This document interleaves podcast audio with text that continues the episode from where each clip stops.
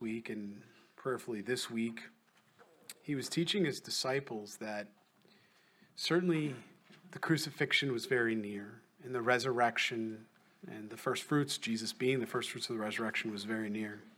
It's hard to believe at this portion, you know, as I said in chapter 9, the you can't miss it in the gospel of Luke. It just the shift so quickly, so directly focused on preparing those disciples because of the urgency of of the fact that Jesus knows he's going to ascend into heaven and send the helper, the comforter that way. But in preparation for that, knowing that he's going to the cross, um, the crucifixion, wanting to prepare those disciples as much as possible for the ministry that needs to be done on earth.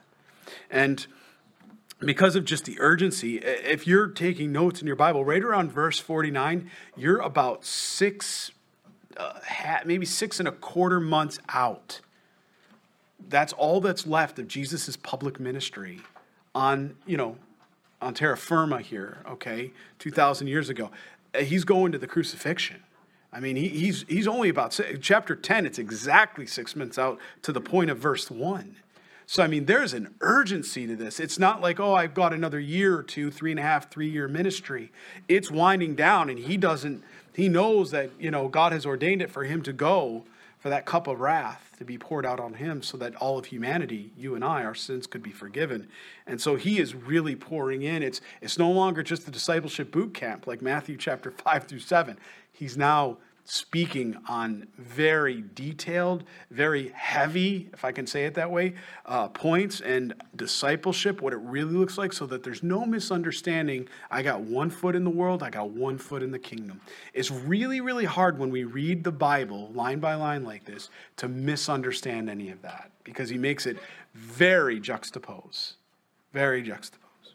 So, Let's begin here in verse 49. He had left off with, again, the boys were arguing about who is the greatest, the apostles, after he had just talked to them about, you know, put this young child in front of them. If you remember 2,000 years ago, that young child would have been, um, you know, someone that would have been overlooked by the culture, insignificant because he was a child like that. And he says, This is who's the greatest in, in the kingdom of God, speaking of the modesty, the humility, the, the, people that are overlooked, the, the, you know, not those that are beating their chest. I'm the great, you know, it's not, that's not what the kingdom of heaven's filled with. The kingdom of God's filled with. He says, no, it's the humility. And so here he is, and and now we see John, he's gonna he's gonna have a moment here, and the Lord's gonna work with him gently, but I think it's for all of us. He he begins in verse 49. So now John answered and said, Master, we saw someone casting out demons in your name, and we forbade him because he did not follow us. But Jesus said to him, Do not forbid him, for he who is not against us is on our side. So, you know, John, one of the apostles here, obviously he's walking through the town. He sees this man taking the name of Jesus Christ in the name of Jesus, and he re- rebukes the spirit, this evil, unclean spirit, and tells him to come out of him. What's the rub? What's wrong with that? He's delivering a person from being demonically influenced. what the rub comes down to is John. it's his heart. It's, it's, it's the heart of the disciple that comes back, the apostle here, where, hey, wait a minute, we're Calvary Chapel right? Is it when we get to heaven? Isn't it going to just be like, okay, all, Calvary Chapel, you sit up front here in the no, man. If anything, we're in the back, right? They're gonna, you guys, hey, you guys, you you hippies, get in the back where you belong, right? We're just gonna be happy to be there, man, right? This idea of sec- sectarianism, you know, it's it's not that I'm against denominations per se. I want to be very clear. I've talked about this in the past, but I've never really, because we're in the Word of God right here, I've never really broken it out. It's, it's only the overemphasis, you know, of any belief that competes with Jesus Christ that I have a problem with. It's the overemphasis that way. Um, certainly, there's different distinctives, but nowhere in my Bible does it say that it's okay to preach an alternate gospel and that's Galatians 1 6. And so Jesus Christ isn't saying, well, it's okay, you know, I want everybody to coexist and there'll be this kumbaya of pluralism, when we begin, or people begin, I should say, we don't, but others could, begin to denounce the humanity or the divinity of Jesus Christ. Those are not things we can agree upon. We can't coexist in that. Somebody wants to overemphasize something in regards to one aspect that's biblical, fine. We don't need to divide over those things. We, those, are, those are secondary issues. Uh, but there are certain things that clearly in Scripture God would say, no, they contradict other parts of Scripture. So that can't be what Jesus Christ is talking about here. He's not, he's not calling for us to be pluralistic, you know, so, you know, different faith systems should all come together and we're all going to end up in heaven because you believe what you believe and I believe what I believe, and there's some type of relative mishmash. Because people have taken this passage and will see it's right there. You know, sectarianism. That's he's saying don't do that. That's not what he's saying because that would cause us to have to ignore other portions of scripture where God was very declarative, like I said with Galatians 1 6. The word of God never contradicts itself. Everybody understand that? We all agree. The word of God never contradicts itself. So we know that's not what he's saying. What he's really dealing with is the heart issue and the motive of I have the only answer. We have the only way. Rather than you know, acknowledging it's the body of Christ. There's a worldwide body of believers all over the world, and they love Jesus. And some of them worship Jesus differently than we worship Jesus, and that's okay, right? And that's what Jesus is saying. That's okay. There's nothing wrong with that. You know, I grew up uh, uh, Roman Catholic. Uh, many of you know I was baptized in the church, and uh, I grew up for many years. And and I, you know, it got to the point of where um, I began to, uh, you know, read my Bible, and and I came to salvation. My wife and I, and I think I've shared this with you before, and that was that was difficult for some of my family members because, you know, growing up Italian, being Roman Catholic, they kind of went hand in hand. It's just what you are, it's what you do. And they didn't understand. They thought, oh, you're leaving Jesus. No, this is if you truly believe in jesus it's the same jesus right? What has been added or you know rituals of man is we can all debate but it's the same jesus we're talking about. But it wasn't received that way in my family. Unfortunately uh, a few of our parents uh, more or less shunned us for three years. They didn't talk to us because they thought we were leaving the faith and he says, No, we're actually deepening our faith. We're reading the Bible. We're, we're believing the Word of God. We're believing the Lord. And so I want to be careful because what I, what I think happens is there's these extremes. You know, there's one extreme where we say, you know, I won't use your word, I'll use my own words. Where, you know, you've heard me, I can be critical of churches sometimes. I'm critical of, of pastors morally more than churches. But, uh, you know, the, the NAR or the New Apostolic Reformation, these things are wrong. Yeah, absolutely. When they teach an alternate gospel, absolutely. However, the pendulum shouldn't swing the other way where I then say, well, we are the same as Islam, or we're the same as, as Judaism, or we're the same as Mormonism, or, or, or, Jehovah's Witnesses, you know, and I swing the other direction because I, I so much want harmony. And what, what have I done? I've missed it in both directions. It's when I'm in the middle and I'm balanced and I come to Christ with decency and order and I take His word and allow His word in harmony that I begin to understand what Christ truly means when He says, you know, don't be a sectarianist I understand. Don't turn around and infight to the point of where you just destroy a brother or sister on a secondary issue because you prefer to pray standing up, they prefer to pray sitting down or kneeling. You prefer to worship standing up, they prefer to worship sitting down. These are not things we have to divide over, okay? And Jesus is calling this out because something had happened in John's heart, and he's an apostle here. I, I think it's, it's it can happen to us. If we're not careful, we can look at people that are different than us and think, well, they certainly don't have the same, you know, they, they, they don't know the way. We're, we, we're the only ones. We have a corner of this faith market. And we have to be really careful of that because that's not what Jesus Christ wants us to do. As a matter of fact, in verse 50, he says, Do not, right, forbid him. For he who is not against us, he's not teaching an alternate gospel, he's not teaching something contrary to the word of God. He's on our side. We're brothers and sisters in Christ. There's nothing wrong with that.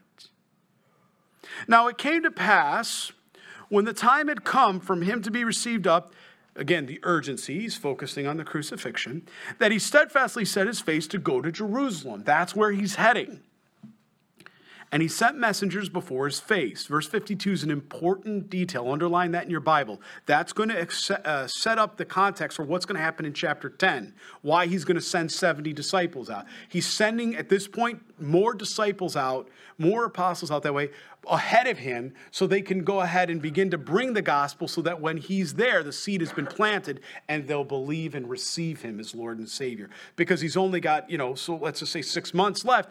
It, there's an urgency. He's trying to more and more people to have the opportunity to receive him while still physically here and what have you on earth that way. So he sent messengers before his face. And as they went, they entered a village of the Samaritans. Now, there's a lot of ways to go to Jerusalem.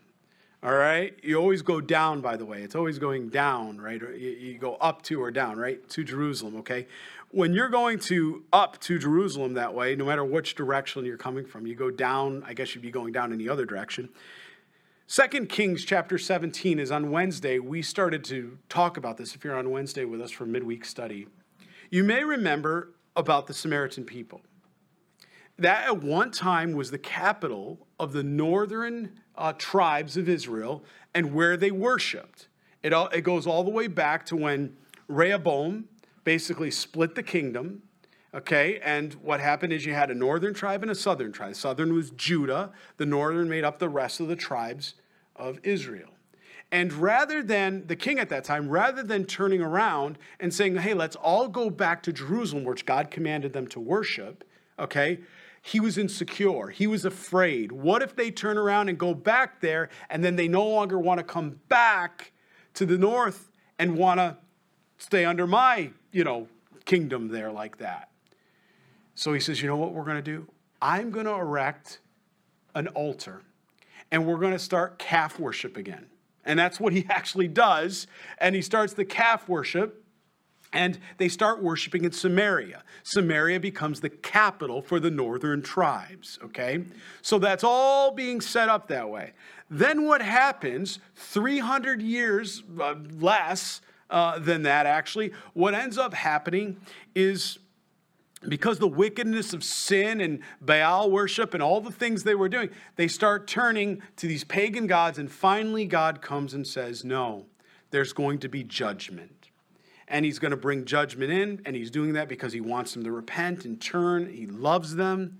And so, what he does is he uses a nation called Assyria. And he basically allows Assyria to come in and the king to come in and to overtake and bring into captivity the northern tribes. And he, as Assyria always did, they would take them and they would relocate them. It was part of their uh, relocation program in a different, a totally different way than we would think of today.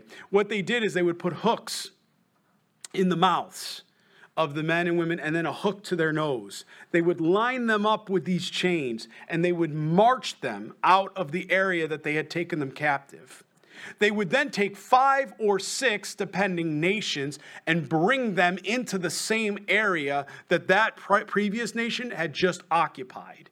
Once they got them out to the new area, they would then take the hooks out. They understood they were slaves because if one of them tried to rebel, they'd pull the chain, and that would affect all of them. Because it's a very you have a lot of nerves it was very sensitive it would affect every one of them once they learned that they were slaves and that there was this captivity they weren't going to rebel they would then take a portion because remember under uh, polytheistic gods that they believed at that time Assyria. They believed in multiple gods. They would bring back a portion so they could teach the people in that area how to worship the gods, as they would say it, of that area. Okay? So they would bring back this portion of people. Then they would allow them to intermarry and intermingle, work together. And what in fact they had done is they created new people groups. Okay? And they, the reason they did all of that is to instill an instability so that they would not uprise, because that was their greatest fear. What if they uprise against the king of Assyria and try to take them, right? Any of you ever seen Spartacus? Okay, you know, you've probably watched Spartacus. It was actually on the TV last night, all right? Spartacus, it's the same idea. He's trying to uprise against the Italian regiment, remember? Rome, and they end up with the whole, well, go watch Spartacus. Maybe you shouldn't, I don't know. But anyway, the point is, it's 1960. It's a little, it's a little dated there. But anyway, it, it, that's what happened. It was this idea of uh, reconstituting and kind of re-bringing these people together. And what that did is it created what later became known at the time of Jesus as half breeds. That's what they called the Samaritans at this time. That's why the Jews in Jerusalem of Judea, Judea, Jerusalem, that's how you get that name, that tribe of Judah, Judea, Jerusalem, they turned, Jehu to be specific, they turned around and they said, You're not the same as us. You're not really Jews. You're some amalgamation of uh, you know, Babylon was one of the five nations that were brought in. And you can go back into uh, 2 Kings 17. You can see the other four nations there. You're some amalgamation of these nations. So you're, you're like, you know, you're some type of half breed. You're not a real Jew. And that's why they despised them. They didn't like them. They thought that they were not purists, if you will. And they would go, they would go out of their way to go around Samaria, never to walk through Samaria. I want you to see what our Lord did, though. Our Lord is going right through Samaria to get Jerusalem. Again, there was multiple ways to do that. Why? Because the Samaritans need Jesus too. Just like everyone, all of us need Jesus. Every part of the world, every nation, every tribe, every tongue, everyone needs Jesus. And so we don't ever avoid a particular area because of differences. No, we, we welcome, we go in, we give them the gospel of Jesus Christ. Well, that explains who these Samaritans are, okay? And at this time, again, they're just a mix of nations, okay? Now, to prepare for him. But they did not receive him because his face was set for the journey to Jerusalem. Now, you read that, and without context, you might be like, well, it means he's just in a hurry and he's heading to Jerusalem. No, that's not. Do you remember how I explained early on? Their worship was different. They worshiped at Mount Gerizim in Samaria. And that's where they believed the only place to worship God was to be worshiped, not to go to Jerusalem. When Jesus is saying, I'm heading down to Jerusalem, they would have rejected that. Why can't you worship here? We have Mount Gerizim. You know, why don't you worship right here and now? You don't need to go there. But he says, I have my face. I'm heading towards Jerusalem. What are they doing? Well, you know what? Then you're an offense. We're going to reject you. That's exactly what's happening here. It's the undertone of what's going on. And when his disciples, James and John, saw this, they said, Lord, do you want us to command fire to come down from heaven and consume them, just as Elijah did?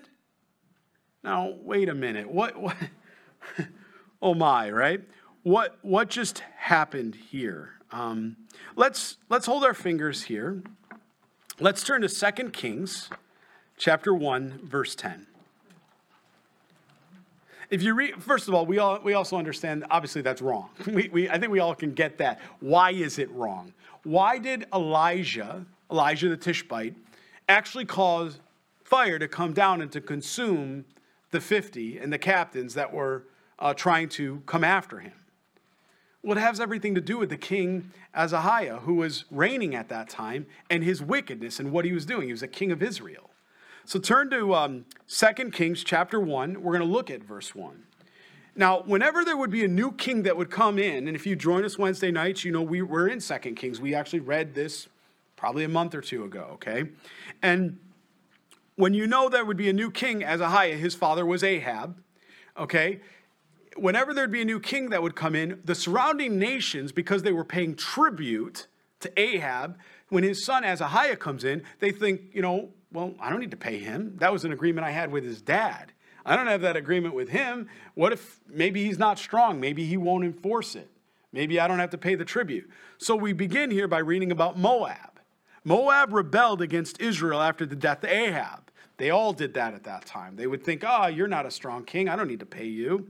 Now, Ahaziah he's the son of Ahab, fell through the lattice of his upper room in Samaria, again, the capital at that time in the northern tribe, and he was injured. Now, again, lattice, they didn't have glass windows back then.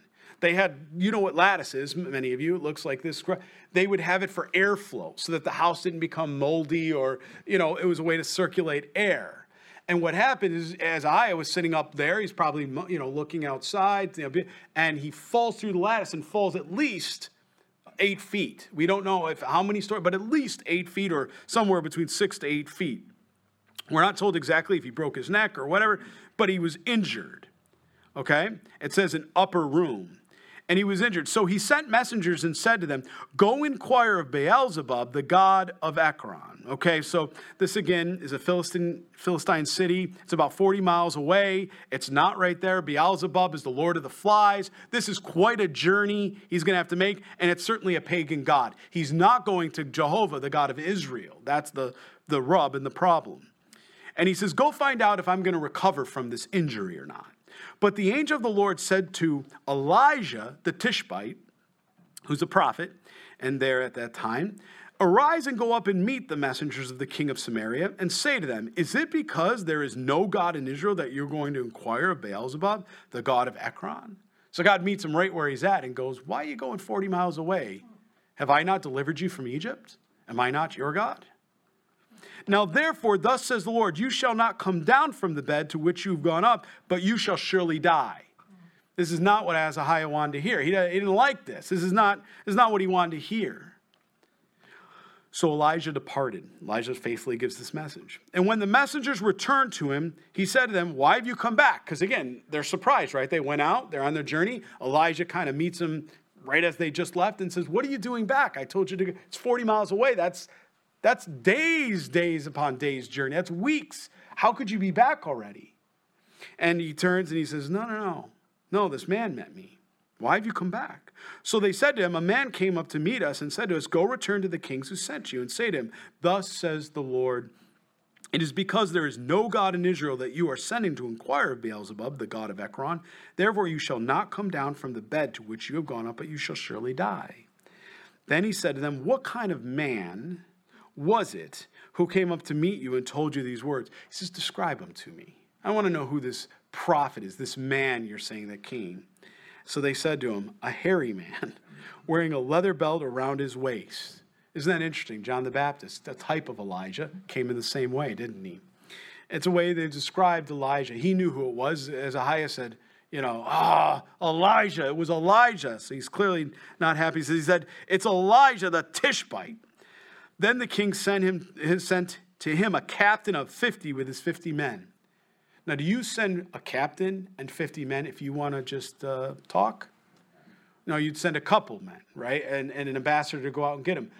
Or do you send 50 men because you want to accomplish a deed, right? You're sending, he wants to destroy this man. He doesn't like the fact that he pronounced his sin and he's going to die. So he went up to him, and there he was sitting on the top of a hill, and he spoke to him, Man of God, the king has said, Come down. Now, the irony of it is, he even says, Man of God. He knows who he is. So Elijah answered and said to the captain of the fifty, If I am a man of God, then let the fire come down from heaven and consume you and your fifty men. And fire came down from heaven and consumed him and his 50 men. And then he sent to another captain of 50. This goes on and on, a couple times, three times to be specific. And then what happens? Finally, a humble captain comes up and goes, um, I don't want to be toast like these other guys. So uh, how about we do this a different way? Would you mind? Can we just talk about this whole thing? So, why was Elijah causing uh, fire to come down upon the captain and these 50 men? Because they were coming out to do what? To harm him. It was defensive, wasn't it?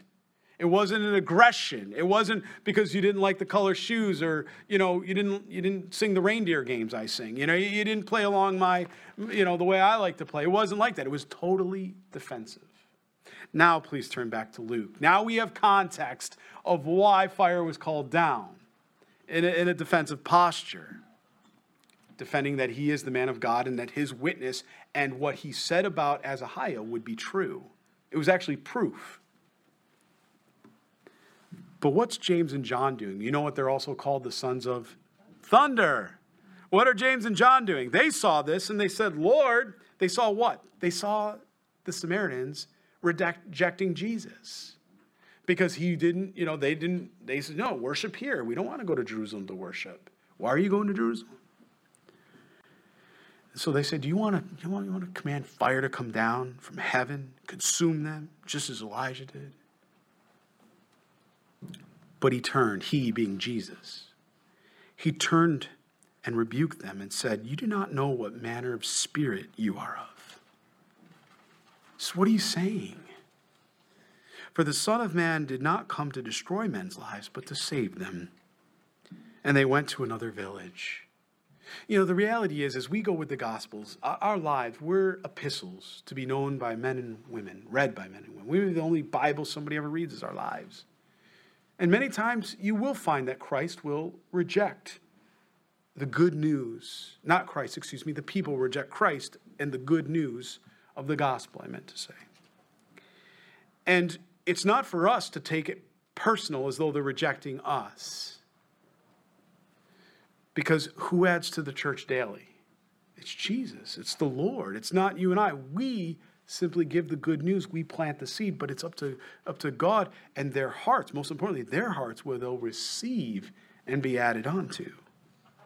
And the reality is, if we stop every single time where somebody rejects it, and then we sit there and go, "Oh, we want to infight, or we want to fight with them," we want to, there are still men and women in this world that don't know Jesus Christ, that have not received the gospel of Jesus Christ, that need saving.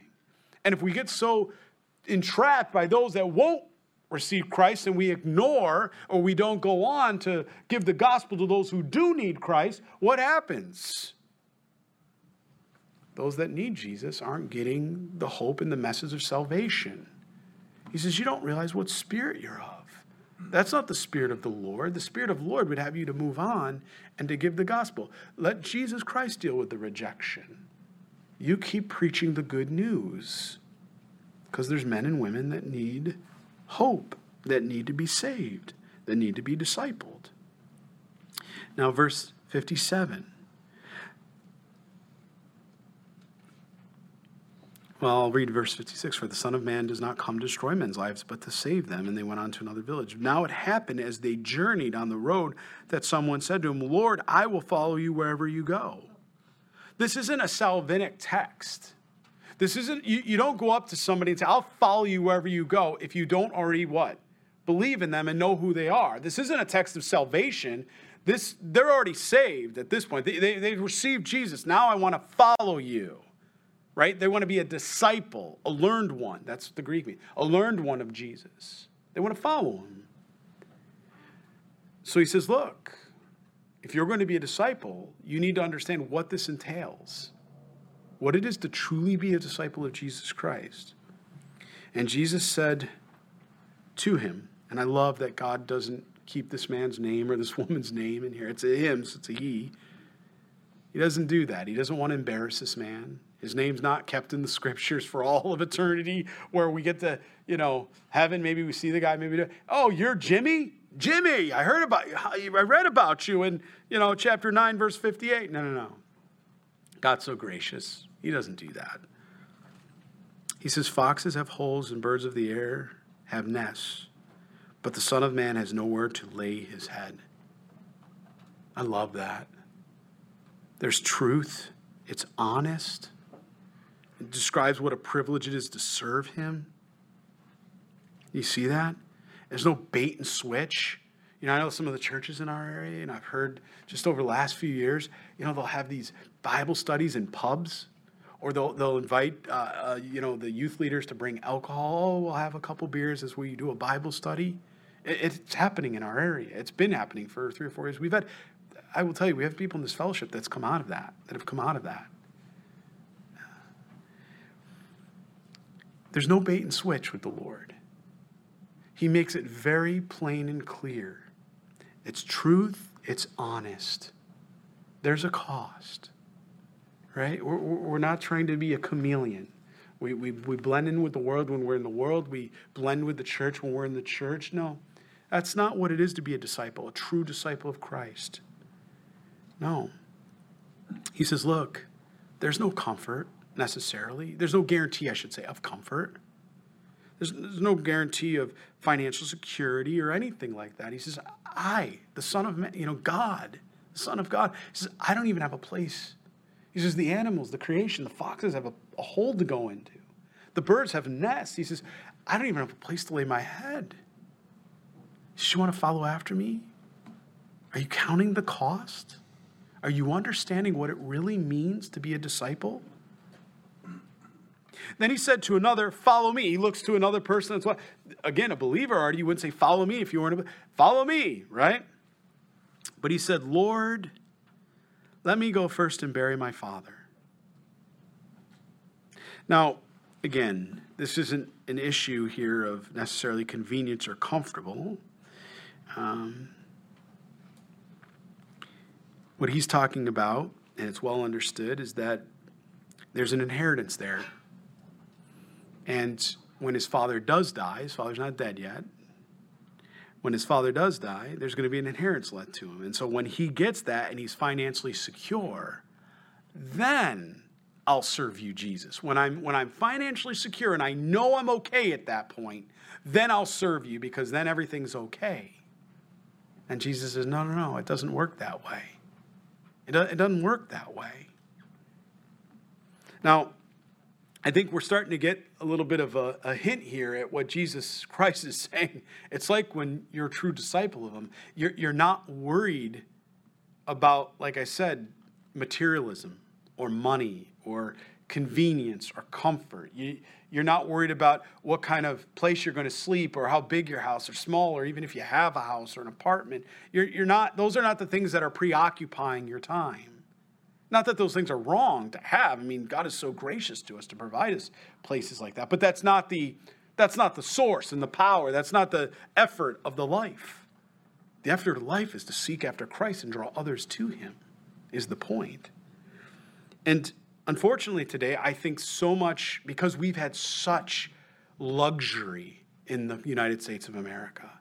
We've had such financial uh, prosperity in this country that I often think many times we have forgotten just how many, it wasn't that long ago, 100 years or less. I mean, I, I think even back to the Great Depression in the United States of America. I think back just 60 years ago, especially in this area, I've done some research, this was a heavily farming populated community. There was a lot of farmers, men and you know women, hardworking men and women with their hands that that sown into the ground here. And right outside the capital of Harrisburg, very you know rich heritage. And I think we somehow because of the luxuries or because of, I mean, most of us have a vehicle today. Most of us have multiple vehicles. Most of us, you know, we're not thinking how we're going to eat tonight, right? Or, or, or if we're going to eat. And again, I'm not, I'm not berating any, I'm, I'm, I'm simply stating this is what it's like for most of us in the United States of America. It really is. But I want to remind the body of Christ that that's not what we necessarily need to seek after. That's, that, that's something that God has, has blessed, but, but let it not turn into a curse.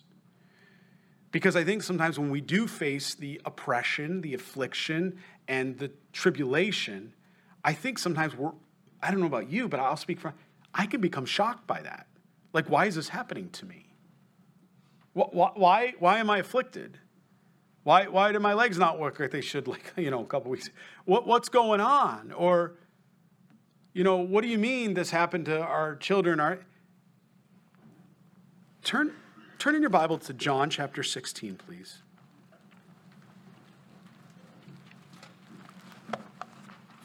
I'd like to draw our attention to verse 33.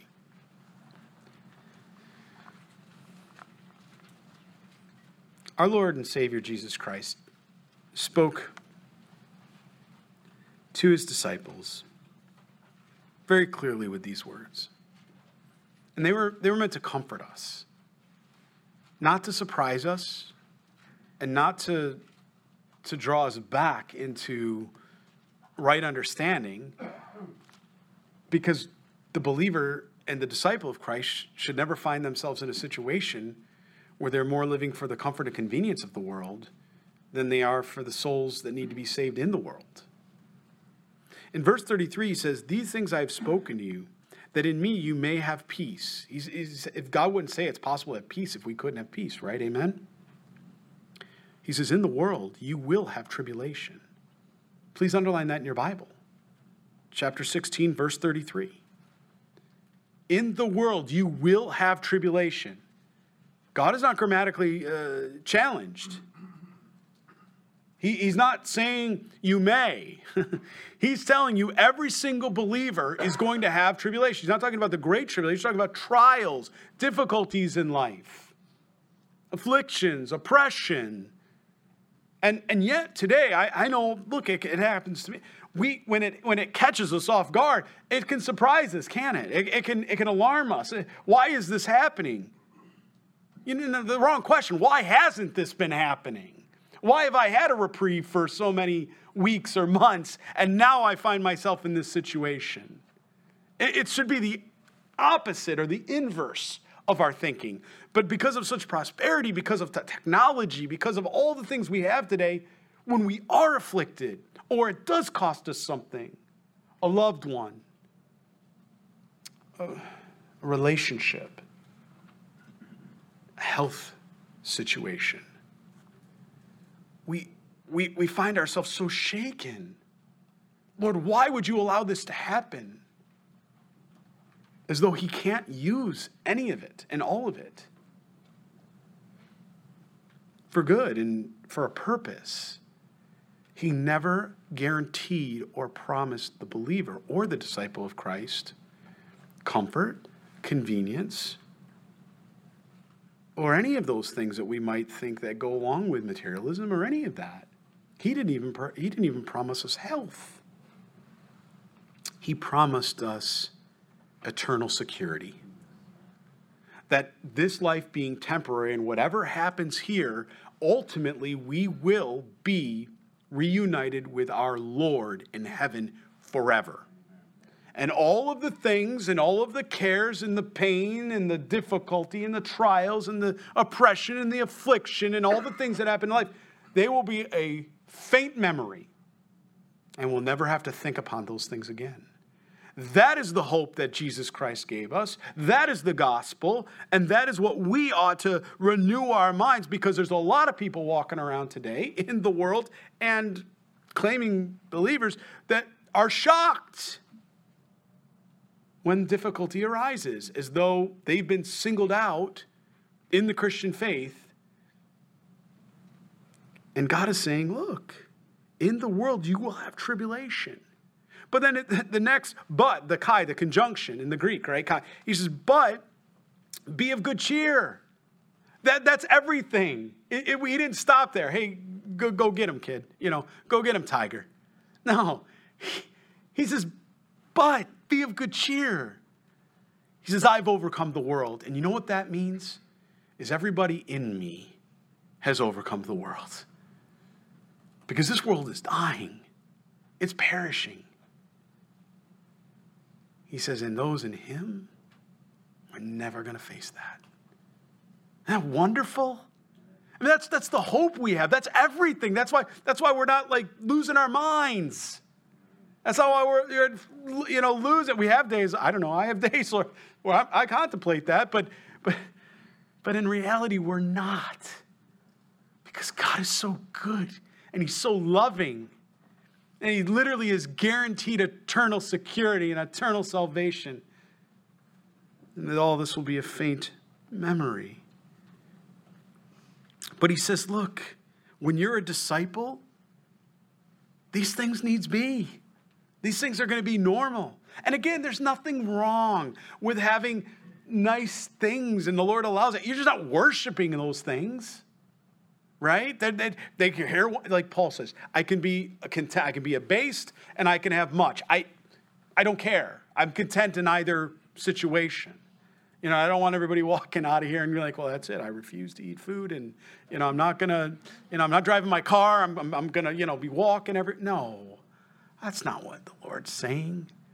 As a matter of fact, if, if you are entrusted with that wealth and you're not committing idolatry, it's because he's trusting you because he's allowed, he knows you can handle it. You're not going to abuse it. You're not going to allow it to become the thing that uh, trips you up or stumbles you. He certainly wouldn't ensnare somebody that way or want to ensnare someone that way. But I think we ought to be sensitive to that, that realize, well, it's possible. And, and in this particular case, this man was concerned about his inheritance. And because he was so concerned about his inheritance, he was willing to turn around and say, Lord, I can't follow you right now. I won't be a disciple now. I, I want the fire insurance. You're my savior. Lordship, eh, maybe in 10 years when dad's mom's no longer here, you know, then let's talk. I'll follow you then.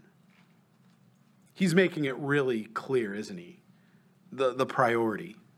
It's Jesus even over financial security, which, if we're being honest, for a lot of us, that's a big deal. That's a big deal. It's like saying, it's like saying, well, you know, I had a pension, but I don't care if I have a pension. Okay, not worried about it. It's there, it's not there. Eh, doesn't change anything for me. Still following Jesus. He says, let the dead bury their own dead but you go and preach the kingdom of God. Why would he say it like that? He's not talking about a physical body, like the man's actually like, hey, my dad is dead already. He wouldn't say it that way. Jesus wouldn't respond that way. That's not what he's saying. He's saying, look, let the spiritually dead, that's what he's talking about here, right? Bury their own. In other words, let, let the spiritual dead do what the spiritual dead do. They're, they're interested in the matters and the cares and the things of this life. He says, but you, disciple, believer in Christ, servant of the Most High God. You who are spiritually alive, born again, John chapter 3, receive Jesus Christ as your Lord and Savior. You are blood bought, doulos or dolos in the Greek, a bondservant. You, I'm talking to, he says. You and go, you go, just like he said in Matthew 28 19, go and preach the kingdom of God. He says, You go do what spiritually alive people do live for Jesus, preach Jesus. He says, Don't concern yourself with the spiritual dead things of this world. He says, That's all just an anchor and it'll pull you down. You are spiritually alive. You go do what spiritually alive people do. You preach the, you preach the kingdom of God, you preach the Lord. And another also said, Lord, I will follow you, but let me go first and bid them farewell who are at my house. Now, this other person, it's not like he's saying, let me go say bye to mom and dad or sissy or, you know, bro, bro. That's not, that's not, what, he, that's not what he's saying here, right? This person is saying, hey, let me go back to my town. Let me go to my village. Let me go to my, let me, uh, let me see what the family thinks about this. Is this a good idea? Should I do it? Should I not do it? What do you think? You know, it's almost like they're going to take a popularity contest. Should I do this? It's a poll. Follow Jesus, don't follow Jesus, be all in, don't be all in. What do you all think? if you're asking that question, your eyes are not on Jesus. The only person you ought to care who thinks about what he's showing you to do is Jesus himself, not public opinion, okay? Not public opinion here. He says, Let me go bid farewell. I want my family's blessing, maybe. Maybe he's even saying it that way. No. But Jesus said to him, No one having put his hand to the plow and looking back is fit for the kingdom of God.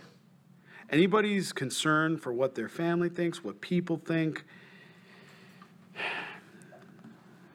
are looking away and not looking at Jesus not counting the cost and not willing to fully walk, walk after him. So, three important principles that we we, we see here is comfort and financial security, you know, in the ministry, and you're all a royal priesthood, a precious people. There's no guarantee. And you shouldn't look for one. And you shouldn't be looking for one. God will provide. Where God guides, He provides. And He'll provide for your needs. The second one is the blessing, while it's nice to have from family and friends and others around you, not a popularity contest. Seek Jesus. Seek ye first the kingdom of God, and all these other things will be added unto you. He'll show you what He has for you and where to go. And the third is no matter what, keep following Jesus, right? Burn the plow, right? Anybody, the plow, you know, the, the, the old, uh, like uh, Elisha. He burned the plow. There was nothing to go back to. He's going right after Jesus. Burn that plow.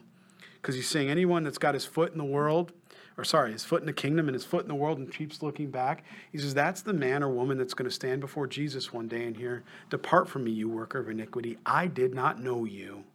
And that's why it's going to be such a shock. And you reread that passage, it's shocking when we read that.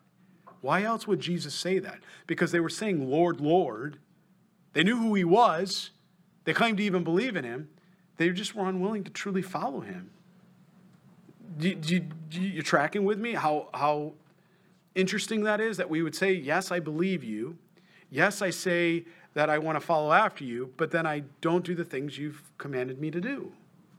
Do I really believe you then? And am I really following you? Or am I following what I perceive and sort of doing it as sort of this halfway thing? I don't know what to call that. And again, nobody can answer that for you. I'm not condemning anybody here or anything like that. First of all, there's no condemnation for those in Christ Jesus, Romans 8 1. But if it be a conviction, we ought to examine our own hearts. I examine my heart. Say, Lord, after these things, the Lord appointed 70 others also and sent them out two by two. I like this. It's Deuteronomy 19 15 and uh, Ecclesiastes 4 9 and 10. Why, what I mean by that is in Deuteronomy 19 says, Look, send them out two, right? There are two or three witnesses. You shall know truth by bearing witness to two or three witnesses. It's exactly what Jesus does. Ecclesiastes chapter 4, verses 19 and 10, it's often used in a wedding ceremony. I'll use it a lot of times when I'm doing a wedding ceremony. And it's about a threefold cord. It's not easily broken, right? But it speaks about also a brother. If a brother should fall, you're able to stoop down and pick up a brother. If a sister should fall, you stoop down and pick up a sister, right?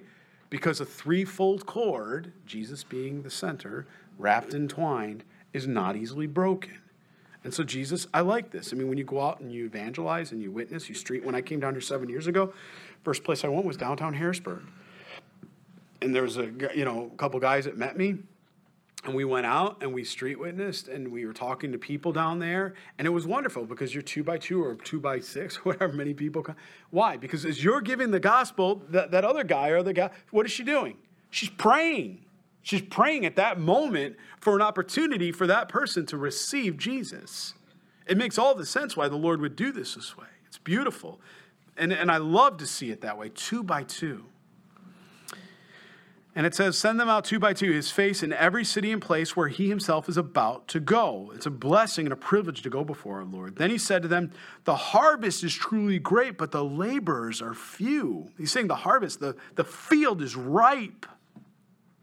But he says, The laborers, those truly, the disciples, not those that just claim to be a born again believer. He says, the, the laborer, the person that's really walking this out. He says, They're few, there's not a lot. Therefore, pray. The first thing Jesus tells them pray, seek our Heavenly Father. That the Lord of the harvest, isn't that wonderful? He reminds us whose harvest it is. It's the Lord's, it's our Father's. right? And by the way, he says this uh, in Matthew chapter 9, verse 37. It's almost a proverb. He keeps saying this over and over again. This, this uh, pray that the Lord of the harvest will send laborers out into his. It's a proverb for him at this point. Jesus is saying it almost as a proverb. Go your way, behold, I send you out as lambs among wolves. That ought to be the expectation. We're being sent out, or you're being sent out among wolves, those that are in the world, those that want to destroy and devour. It shouldn't be, again, a shock to the believer. He says, carry neither money bag, nor knapsack, nor sandals. He, he's talking, don't, don't be distracted with materialism. Don't become reliant on those things that you think you need those for ministry. Some guys won't go out and plant churches or they won't they won't do what the Lord's showing them because they, they need, you know, $50,000 in their pocket before they go. Step in faith and watch what the Lord will do. You know, when I came down here, I didn't know we sold our house. We sold. I didn't know what was going to happen. It was wonderful because I used it as a moment, not as a fleece necessarily. But I, Lord, if you're in this, you're gonna you're gonna provide. And before I could even try to relocate to look for a job, the, my boss at Microsoft said, Hey, by the way, where are you at? I used to cover the Northeast Territory for them. Where are you at? I said, Oh, I'm, I'm in Pennsylvania. I'm in the Mid Atlantic. He said, I just want to talk to you about that. I could use uh, you know, a, a, technical specialist in Pennsylvania. Would you, would you cover all the way up to North Carolina? Would you mind doing that for me? Uh, yes. What do you say to that? I mean, he'd already provided. We'll, we'll take care of everything for you. Just, you're, you know, Go ahead. Lord. I mean, you can't make that up. That where God guides, He provides. He goes ahead of you like that, and you just You're simply like, okay, Lord, I'm obedient. I'm stepping one foot in front of the other. It's so beautiful when he does that. And, and then comes the next step of faith. All right, you're leaving Microsoft. You can't see out, it's out in front of you. There's a big, you know, it feels like you're stepping off a cliff. And you know what? I'm not encouraging this, but Indiana Jones, remember that old Indiana? There was like a little bridge, but you couldn't see it until the side view. And he takes a step, and all of a sudden he thinks, I'm going to fall. And what's he do? Just takes the next step, next step, and next step right in front of him. That's the joy of following the Lord. Is that even when you can't see it, he goes before you so vehemently, so beautifully that you can't comprehend it intellectually. And yet, when you take the step, no matter how afraid you are, and you don't need to be afraid, but, but it happens, and you take that step, and all of a sudden, it's okay. I'm okay. We're going to be okay. Especially when you're a husband and you're thinking about your children and everything. Uh, you know, I, I had four boys, I have my wife. What, and the Lord says, No, they're mine. Before they were ever you, they're mine. You be obedient. Okay, Lord. He says, I'm sending you to wolves, Lowell. Understand that. I'm not sending you to, the, to, to not sending you to this place where it's going to be peachy keen all the time. And he says, no. He says, understand what you're doing. Understand, understand who you're going to be around. He says, carry neither money bag, knapsack, nor sandals. Don't worry about your provisions and greet no one along the road. This is an introvert's dream when you get to that passage, right? Greet no one along the road. Absolutely check. That's not what he's saying if you 2000 years ago if you would have gone into a typical host guest situation uh, you know I, I pray we do this today. You know after service maybe you get together and you have brunch together you eat together you have fun together you know you just get together because you like to be together. And uh, but in those days if you were traveling the road somebody would see oh hey man how you doing good. It didn't just end there. Like we would say, How are you doing? Good. And we keep our going, right? Especially if you have somewhere to be. Oh, no, no, no. Come on. You're coming back to my house. Oh, uh, yeah. Uh, you know what? Go ahead. You know, we're going to make the meal. We're going to have a whole, or they're going to cook it right then and there. There's no takeout. You know, we're going to do it right here. We're going to, four hours later. Oh, by the way, we're going to wash your feet, you know, because as a good host, we're going to anoint you with oil, as a good host would have done. You're six hours in and you just met the first guy in the town, you know, or somebody that even kind of recognizes you. Hey, you look like a friendly stranger. Come on over. How does any ministry happen if you do that every single time?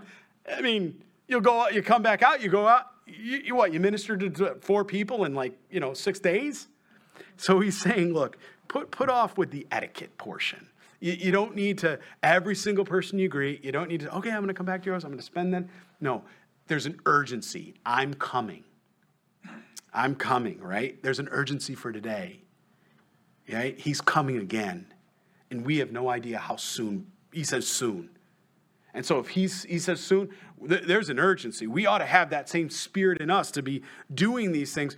Doing what? Preaching the word of God, living the word of God, giving the word of God. Because there's a, there's a, we just don't know how much time. We ought to live that way, an urgency. They were living that way because Jesus had told them, I'm going to be crucified. So there was an urgency within six months. So he's, he's telling them about this, right? So, and, and he says, and, and whatever, whatever house you enter, first say, peace to this house. Notice he doesn't say, and if you find a place to stay. I, have never seen a situation where you do good for others and you're blessing and you're doing the work of the Lord, that somehow God doesn't take care of you and put you, whether it's up at a, to stay with another roommate or something. God provides. He says, but when you come to a house, go, go to that house and say, peace to this house. And if the Son of Peace is there, your peace will rest on it. Uh, the idea here is if it's peaceable, if it's a quiet house, there's no contention, then the house, you say peace, and the peace will stay in the house because it's quiet. You can devote, you can do study, you can just enjoy being there. It's not constantly contagious, you know, contentious. I mean, we read the proverb that talks about uh, for women in a you know a contentious house. A woman can be contentious if she's contentious like that. It can destroy a house. Well, guys, guess what? Pay attention here, right? We so quickly remember that one. How about this, guys? He's he's talking about a guy can be contentious too in the house. And if that contention's there, then the peace can't stay upon that house. Is it a place where peace is welcomed? God's peace. If not, it will return to you and remain in that same house, eating and drinking such as the things you give, for the labor is worthy of his wages. It's not charity. God will provide. He will, he will do it. It's not charity. You can't outgive God, is what he's saying here. You can't outgive God. You know, there's never going to be a situation where a pastor can stand up and say, God, you owe me. You take that step of faith, God's going to bless your socks off. You'll be privileged. You'll never owe the Lord. I've never been in a situation where, okay, Lord, not that I haven't tested that, I have seen that it's good. You can't outgive God. But you all know what I'm talking about there. You just can't. He'll never let you be never let you be in that situation where you can say to God, "You owe me." He'll never let a good father wouldn't let you be in that situation. Do not go from house to house. In other words, to better your your your your your you know your situation, your deal there. Whatever city you enter, as they receive you, eat such things as set before you, and heal the sick there, and say to them, the kingdom of God has come near to you. The, the healing is the proof, right? Because that means that kind of opens the door, prepares hearts for the message. But whatever city you enter and they do not receive you, go out in its streets and say, This very dust of your city which clings to us, we wipe off against you. Nevertheless, know this that the kingdom of God has come near. But I say to you that it will be more tolerable in the day for Sodom than for this city. Again, the idea that people are going to reject, it's an expectation. People will reject Jesus Christ. But there's cities that have not heard Jesus yet. Don't focus on the rejection. Keep moving, right? Keep putting one foot in front of the other in faith. Keep giving the gospel and keep helping others, even if you've been hurt, even if you've put yourself out there. I know there was a young person one time, she puts herself out there, she tries to be good friends, and, and then her friends take advantage of her and they misuse, you know, they abuse her, uh, you know, uh, not abu- uh, physically, but, you know, taking advantage of her, betraying her trust and doing these things. And she says, Pastor, I don't know. Why do I even do this? And I said, Because you're being the hands and feet of Jesus Christ. They don't do this to you, they're doing this to Jesus. And I said, You're just feeling some of the weight of what it is to reject Jesus Christ or to feel that rejection. He says it's going to be worse and it would have been more tolerable in the days of Sodom and, you know, that's just Sin City. Um, why would he say that? Do you realize the prophets of old didn't have the new covenant, the New Testament you and I have? Some of you, I hope all of you, have Bibles sitting on your laps right now. Do you know even 100 years ago, 150, 200, not every, you didn't have Bibles everywhere. You had the full counsel of the word of the Lord in front of you. And it says very clearly in Scripture much is given, much is required. Right? So there, there's an accountability, there's a responsibility there. We've been given the full revelation of Jesus Christ. We need to respond that way. Woe to you, Chorazin! Woe to you, Bethsaida. By the way, uh, Bible's silent on what happened there. We don't know. It tells us that, you know, John's account tells us that, you know, even all the writings couldn't possibly have been captured in all the books of the world. There's so much that Jesus did. But the Holy Spirit chose particular accounts to pull out for you and I today. For if the mighty works which were done in you had been done in Tyre and Sidon, which again, by the way, are pagan cities, they would have repented long ago, sitting in sackcloth and ashes, but it will be more tolerable for, for Tyre and Sidon and the judgment than for you. Please don't ignore those words. Jesus isn't grammatically challenged. Please don't be upset with me. This is not me. This is the word of the Lord. I'm reading the word of God to you here. We're reading it together. This is very real. We in America, especially today, we have, like I said, been given the full counsel of God. We, there's not a single American that's without excuse.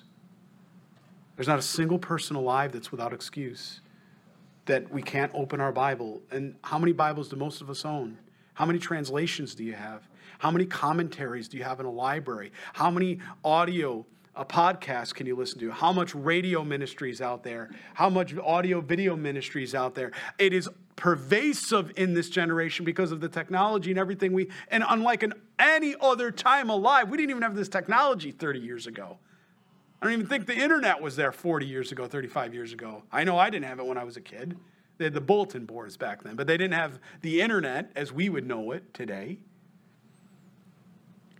Just think about it. You literally want to know a Greek translation of the word. You go to Blue Letter Bible, and within a minute, you can literally see the Hebrew or the Greek translation in common language. Much is given, much is required. I just want us to take that in and examine our hearts with the Lord. My, there's no other generation like the generations we're living in that has this full revelation. He says that it's going to be more tolerable for those in Tyre and Sidon and those of our pagan nations that worship false gods. It's going to be more tolerable for them than those that reject Jesus Christ with all the knowledge and the full revelation that's available today. And you, Capernaum, oh, why does he pick on Capernaum? Because after he left Nazareth, Capernaum, I'll get it out, Capernaum became his ministry headquarters who are exalted to heaven. He says, Capernaum, you were exalted up to heaven that way. He says, You're going to be brought down to Hades. You saw the miracles, you heard the testimonies, you saw the truth. He who hears me, right? He says, He who hears you hears me. He who rejects you rejects me. And he who rejects me rejects him who sent me. I don't think there's anything stronger that Jesus could declare in the Word of God than what we just heard. Would you stand with me? We're going to pray.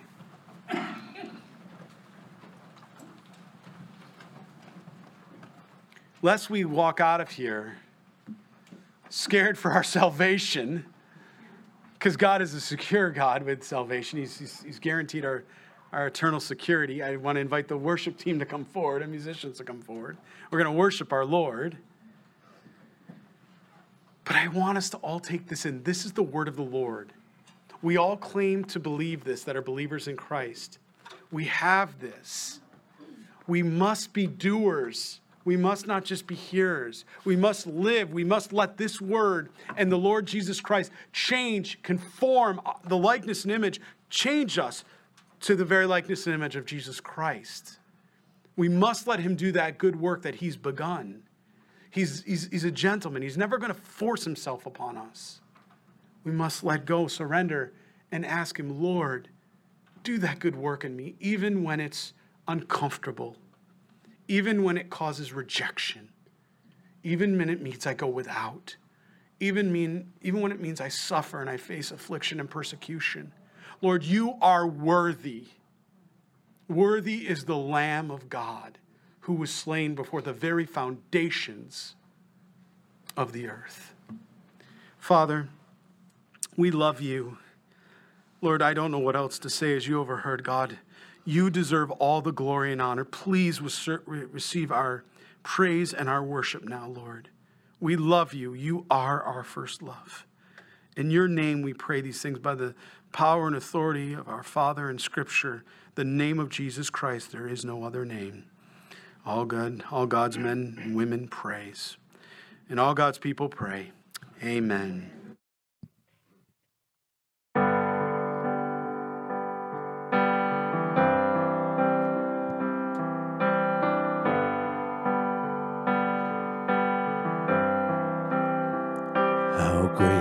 Chasm that lay between us. How high the mountains I could not climb.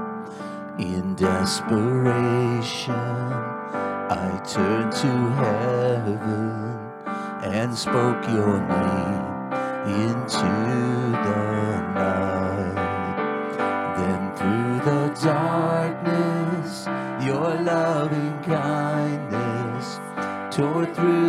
shadows of my soul. The work is finished, the end is written. Jesus Christ, my living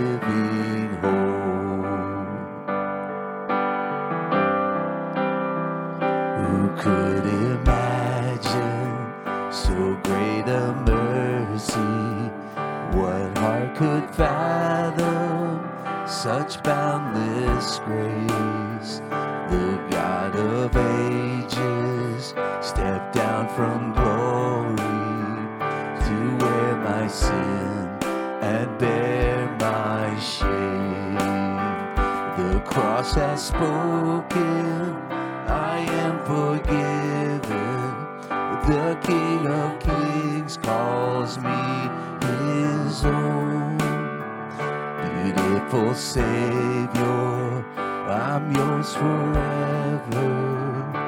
Jesus Christ, my living hope. Hallelujah.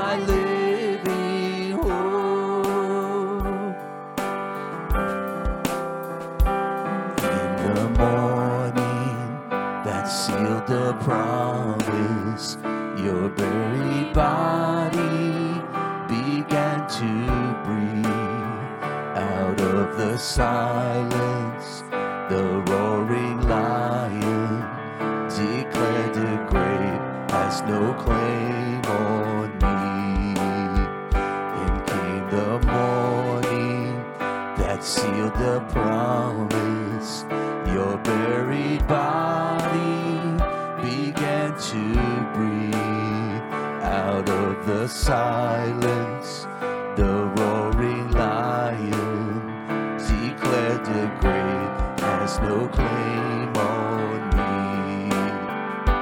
Jesus, yours is the victory. Hallelujah. Praise the one who set me free. Hallelujah. Death has lost its grip on me. You have broken every chain. There's salvation in your name, Jesus Christ, my living hope. Hallelujah. Praise the one who set me free. Hallelujah. Death has lost its grip on me. You have broken every chain. There's salvation in my name, Jesus Christ, my living Jesus Christ, my living hope.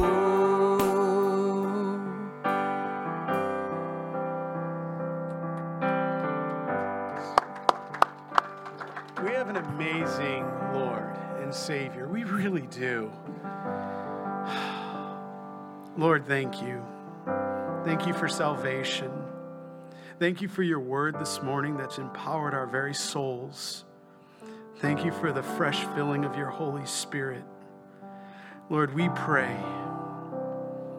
Lord, every nation and tongue would come to know you, Lord. Come to know you in such a real way, Jesus.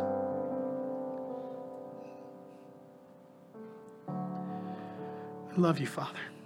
We pray all this in your holy name, our good, good Father. Amen. God bless you all. Have a great day.